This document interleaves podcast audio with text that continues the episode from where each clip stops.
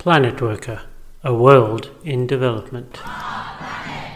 Human Agency and International Development Series. Episode 17 The Reflexive Practitioner.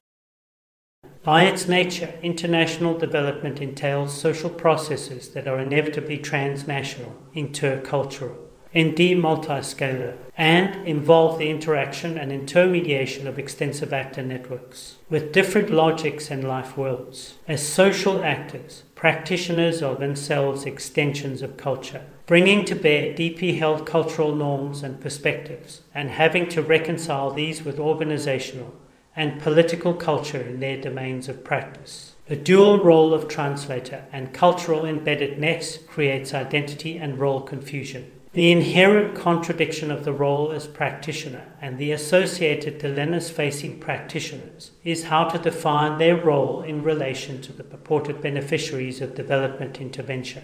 A common approach of many development commentators across theoretical schools of thought is to encourage the autonomy of the subject through consultation, analysis, and reflexivity. However, while the interaction of the external practitioner with beneficiaries influences the actors and the immediacy of the exchange, self awareness and reflexivity brings its own existential complications. Reflexivity is a key concern of development commentators as it brings to bear elements of individualist agency as a transformative factor. It provides the means by which we can understand the intricacy of the individual social agent within a complex structure. And it is the means by which the practitioner achieves self awareness and actualizes agency. For Ferguson, reflexivity acknowledges the ability of individuals to move beyond passivity by critically reflecting on their actions in ways that may reconstitute how they act and feel, and even reshape the very nature of self identity itself. For others, it has a practical potential for changing practice. Reflexivity also creates an opportunity for improvement, for looking at current practices and finding ways of improving them,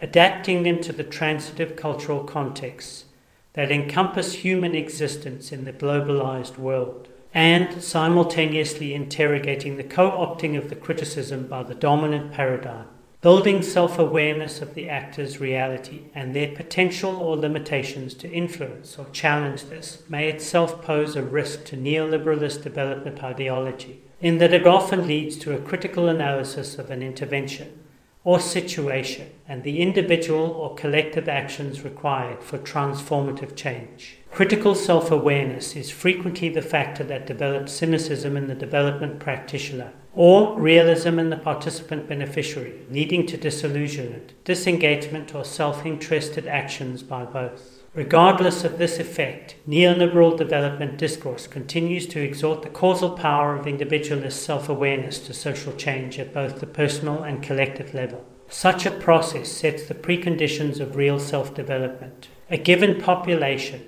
decides building its own road to self improvement, addresses itself to the causes of and reasons for its current situation. The practitioner is often not unaware of this contradiction and resolves this dilemma by acting in many ways as the skeptical agent, well aware of the contradictions within their role and having to navigate and negotiate these in sets of complex interactions. Institutional and procedural requirements exert significant pressure, with the result that even those potentially capable of presenting realistic information are sucked into the system.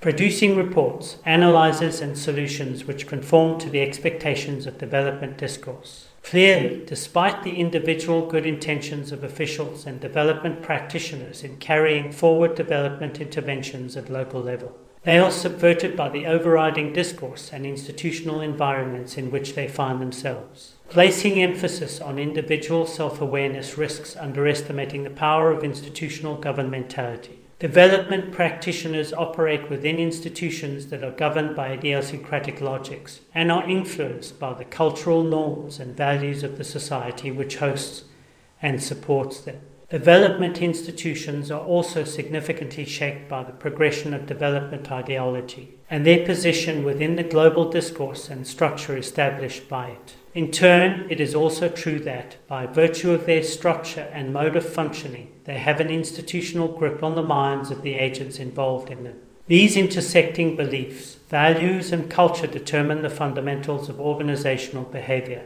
and provide the basis for interaction and transaction between the organization and other actors in the development arena. Within institutions, transmission mechanisms can include ideological conditioning through strategy and methodological narratives, routinization of practice, and career incentives that condition the practitioner to self regulation. International development institutions reinforce these elements in their intra organizational communications, decision, and rule making. The practitioner thereby becomes a key conveyancer of the power of external expertise to national and local spaces. And despite their individual attributes, reflexivity is more likely to lead actors to experience conflict with surrounding structures and seek opportunities for change. Though often fraught negotiation between individuals, an institutional interest that arises almost inevitably resolves itself by compromise of the former to the normative power of the latter.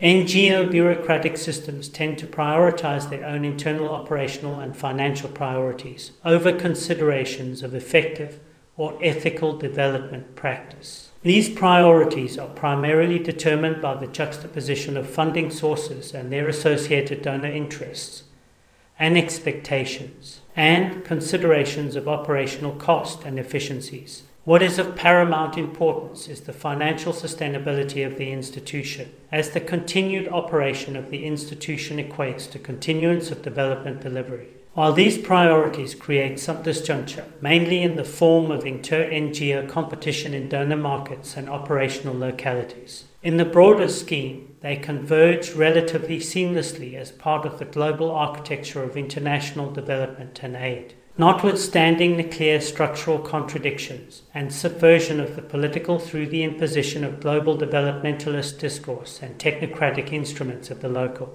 development discourse often lionizes reflexivity and maintains a desire for better political interventions, where development practitioners should be armed with the best political analysis possible. They must also be aware that no study can tell them exactly how political actors in any particular country will behave and that they will need to adapt to changing circumstances. Yet, for all the entreaties for reflexivity in development, there is little evidence that this has influenced general development practice nor has it led to more politically attuned practice. Development approaches and technologies have remained remarkably unchanged in the face of significant theoretical critique and a manifest failure of practice to respond to the central concerns of this critique. Rather than being unreflexive, development practice purposefully reproduces the ideological foundations of developmentalism and frames the subjectivities of the practitioners necessary for its reproduction. So, what conclusions can we draw from development practice performed in a context of developmentalism? The practitioner occupies a position of primacy in the transmission of development discourse and should be considered instrumental to the actualization of this discourse in development practice. It is also clear that these actors do not have equivalent power and status, and the potentiality of their agency varies considerably as a result. Local actors may have the potential to exercise agency, but it is far more likely that those in multinational, state, and private development bureaucracies, the state apparatuses and private organizations like NGOs in the recipient countries, and the experts, development brokers, and norm entrepreneurs from northern countries will have a greater influence. In fact, the differentiation between development professionals and community practitioners is a deliberate construct within development, designed to create and maintain enclaves of knowledge creation and transmission that valorize technical expertise over community knowledge. In this way, the transmission of development discourse is enabled through the transnational influence of the expert in applying technocratic and managerialist models over localized practice. Development professionals become both the transmitter of development ideology and its bulwark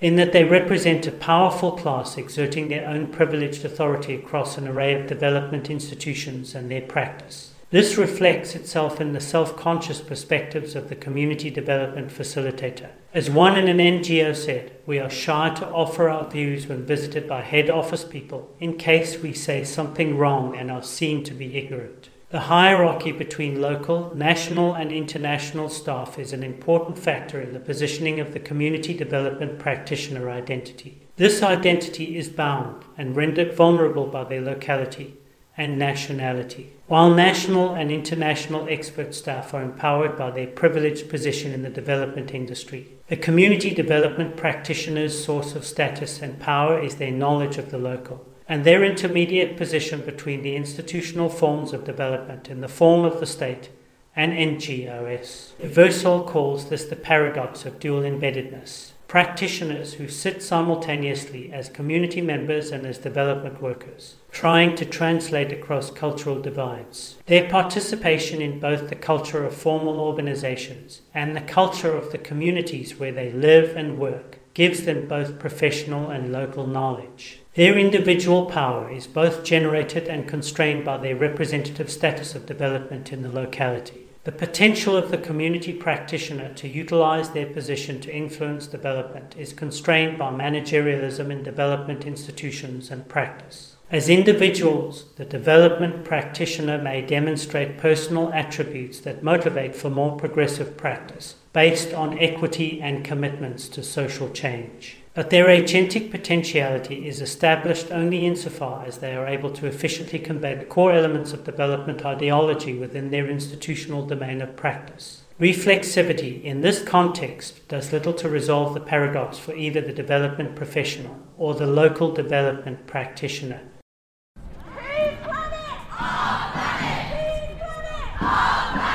Planet Worka, a world in development.